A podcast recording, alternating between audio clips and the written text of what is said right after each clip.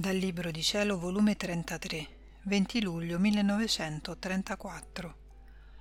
Tutto ciò che esce da Dio, tutto è innocente e santo, come la creazione è un atto solo di divina volontà.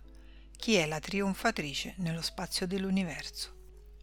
La mia piccola intelligenza sente la forza irresistibile del volere divino che la chiama, che la vuole in mezzo a tutta la creazione per farle vedere e comprendere l'armonia e l'ordine di tutte le cose create e come ciascuna dà il suo tributo al suo creatore.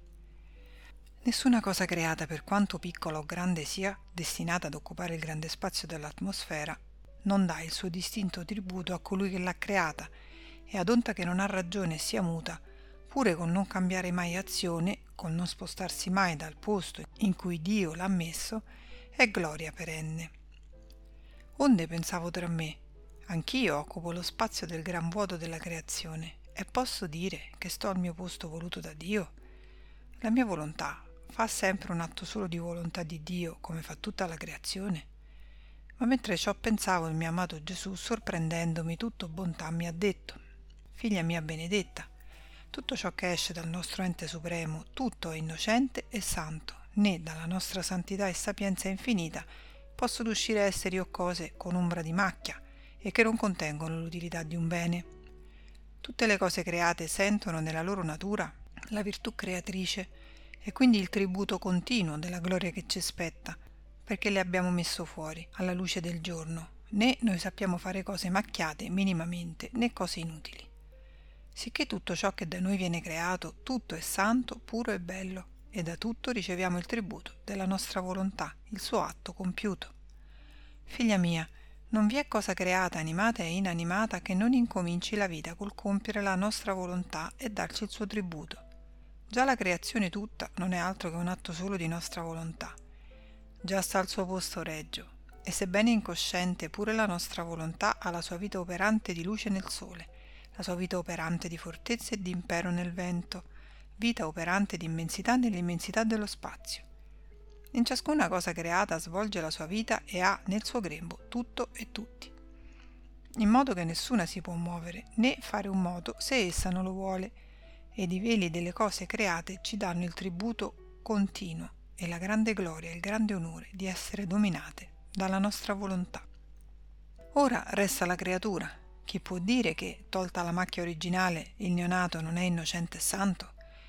E se si aggiunge il battesimo, un periodo della vita del bimbo fino a tanto che il peccato attuale non entra nell'anima sua, il bambino non sia un atto di mia volontà?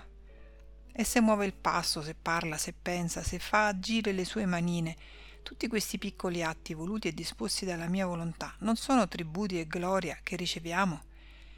Forse saranno incoscienti, ma la mia volontà riceve da quella piccola natura quello che essa vuole. È il solo peccato che fa perdere la santità e mette fuori dalla creatura la vita operante della mia volontà, perché se non c'è il peccato noi la portiamo in grembo, la circondiamo dalla nostra santità e quindi non potrà fare a meno di sentire in sé la vita operante della mia volontà.